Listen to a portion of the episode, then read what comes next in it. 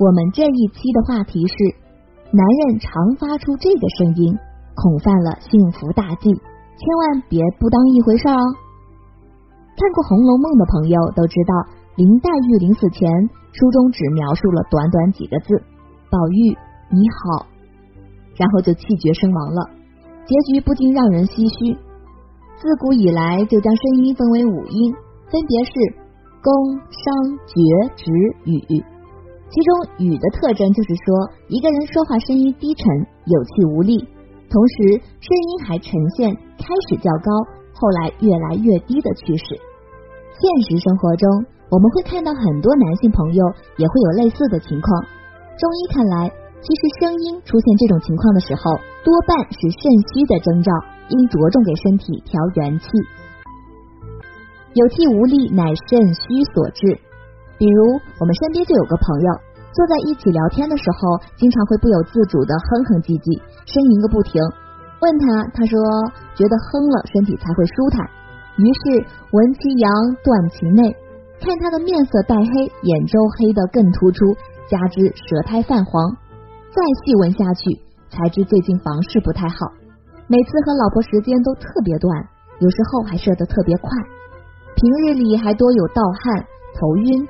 耳鸣、心烦易怒等症状的出现，我们告知他这是肾虚了，得开始调了。后来他在我们这边调理了数月，无病呻吟的情况再也没有出现过。如今房事比之前改善了许多，脸上终日洋溢着幸福的笑容。中医学有讲，肾在志为恐，在生为身。人若过分表现在呻吟，可能是肾出了问题。有时候这种呻吟的表现也是一种调元气的表现。至于有的人会出现声音低沉、逐渐下降的情形，我们认为主要是因肾不纳气，呼吸出入的气虽主在肺，但根在肾。若肾气亏损，就不能助肺吸气，久而伤肺，肺虚及肾，继而致肾气亏虚，导致气不归元，纳气失常。在声音上则表现为声音低沉下降，直至听不见声音。声音低沉无力的调理方法，此时应着重补肾调元气。如果大家在两性生理方面有什么问题，可以添加我们中医馆健康专家陈老师的微信号：二五二六五六三二五，免费咨询。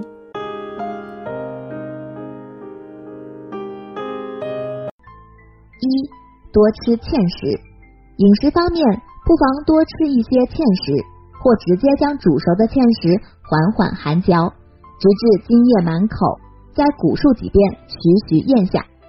这种方法被苏轼记录在《东坡养生篇》中。或是将芡实煮成鸡头米粥，有补中益精气、延年益寿之功效。二，没事儿抖一抖。将两脚分开，与肩齐宽，踮起脚尖，双膝微屈，双手握拳贴在肾俞穴的位置，利用上下抖动的方式按摩穴位，至轻微发热即可。